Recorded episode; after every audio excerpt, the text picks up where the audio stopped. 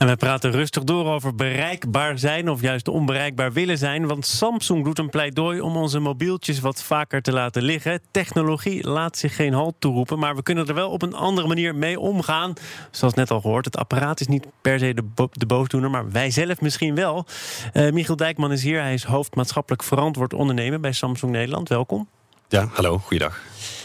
Ik moet toch meteen even vragen hoor. Iemand van Samsung die dan zegt: ja, het kan wel een tandje minder. En uh, tijd voor een schijf van vijf wellicht wel. Om ervoor te zorgen dat we niet voortdurend op ons mobieltje kijken. Maar dat zijn als het in uw geval uh, uh, goed loopt, de mobieltjes van Samsung notabene. Dat hopen we natuurlijk wel. Maar je moet het een beetje zo zien als een sportschool. Een sportschool hoopt natuurlijk dat je vaak komt sporten.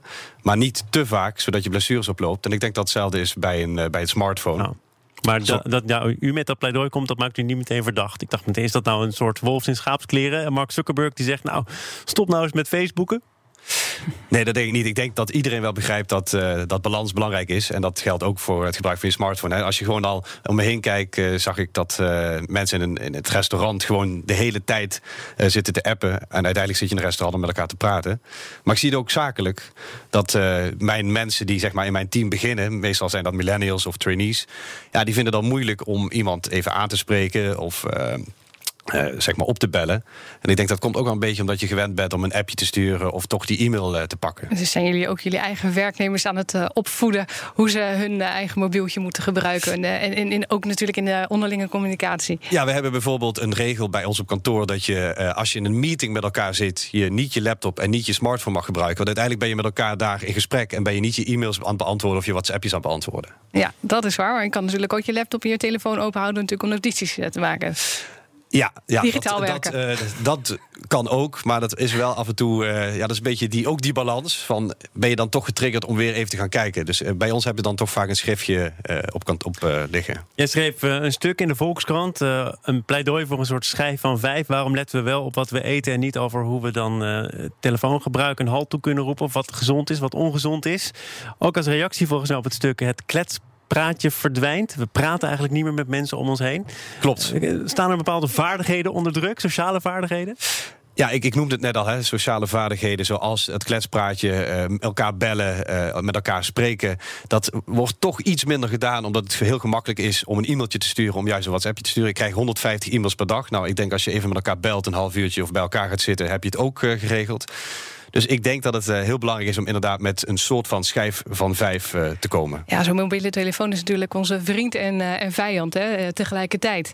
onze beste vriend natuurlijk omdat het makkelijk is inderdaad in gebruik. En onze ja, vijand. alles mee. Ja, en onze vijand. alles mee. Omdat het natuurlijk ook een bepaalde afstand kan, kan, kan scheppen. Ik vind het echt wonderbaarlijk inderdaad. hoe bijvoorbeeld mijn kleine dochter van, van twee echt al exact weet hoe zo'n ding. Ja, dat komt door jou. dat komt uiteraard door mij. Ja, want, want dat, dat, dat was bijvoorbeeld een onderzoek van Jantje Beton, waar ook staat van joh, ouders maken zichzelf ook een beetje schuldig aan het feit dat ze bijvoorbeeld tijdens het eten op hun smartphone zitten te spelen of uh, als ze met de kinderen aan het spelen zijn. Ja, en jullie proberen eigenlijk dat schuldig maken, proberen jullie om te zetten in hoe gebruik je dit nou en hoe zet je dit in? Ja, ik denk dat, dat hè, je kunt natuurlijk allerlei uh, apps installeren, hè, digitaal welzijn. Ik heb bijvoorbeeld uh, ook een, alle notificatietjes uitstaan. Bij mij gaat die tussen 10 en, en 7 staat die sowieso uit, alleen voor noodoproepen.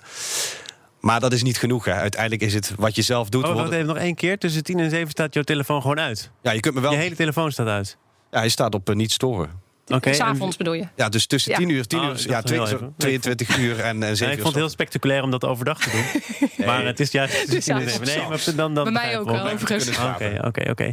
Ehm, zo'n schijf van 5, um, daar hebben we volgens mij het voedingscentrum voor. En wat er in die schijf van 5 zit, of juist niet, dat verandert zo één keer in de zoveel tijd. Nou, stel dat we vanaf nu te maken krijgen met een schijf van 5 op het gebied van het gebruik van onze mobiele telefoon. Wat zou er dan wat jou betreft in zitten? Nou, laat ik, laat ik eerst stellen dat, uh, zoals de schijf van 5 niet door Unilever wordt gemaakt, maar door uh, het voedingscentrum, zou het ook zo moeten zijn dat Samsung geen schijf van 5 gaat maken, maar bijvoorbeeld Mediawijzer, die dat ook al een beetje heeft gedaan voor, uh, voor kinderen. Maar ik heb natuurlijk wel een aantal ideeën die erin kunnen staan. Eentje is natuurlijk die balans. twee is ook veiligheid, maar ook plezier. Hè. Hoe ga je met gamen om, schermtijd. maar maar dit zijn allemaal, dat zijn allemaal nog wel brede begrippen. Kijk, want we weten eigenlijk, denk ik, in principe wel dat we misschien moeten matigen, maar we doen het niet. Ja, dus Maar ik denk dat je ook eventjes een, de tips en tricks die zouden daaronder moeten komen. Maar die moet je wel ook met. Uh, dat moeten wij niet zeggen wat dat zou moeten zijn. Ik zei net al, zijn allerlei technologische oplossingen. Maar ik denk ook de discussie die we voeren op dit moment met elkaar. Dat als jij uh, zo'n schijf van vijf hebt, niet alleen die hoofdthema's, maar ook met dingen daaronder. Dan kun jij in de klas als leraar, als ouder met je kinderen, uh, op je werk, kun je dingen in gaan voeren. Zoals ik net ook al noemde. Ja, ik vind het een interessante ontwikkeling van, van, van producent inderdaad naar iemand die je vertelt als consument hoe je met dingen moet uh, omgaan. Dus uh, ja, interessante ontwikkeling. Ja, een interessante ontwikkeling. Uh, maar toch nog heel even, ik snap het. Het is niet per se aan jullie om dan de tips en de tricks te delen. Maar stel, ik ben een luisteraar en ik heb in de gaten dat ik uh, te veel op mijn uh, telefoon kijk en te weinig aandacht heb voor mijn gezin of mijn vrienden of wie dan ook. Wat zou dan een eerste stap kunnen zijn? Wat jou nou, bijvoorbeeld als je met je gezin bent, kun je afspreken, joh, als wij s'avonds aan tafel zitten niemand een telefoon. Bijvoorbeeld, wij hebben voor de grap aan journalisten een doosje, zo'n zo kluisje gestuurd waarin je je telefoon kunt doen. Die zet je op slot. En eigenlijk, hè, ik ben eventjes offline.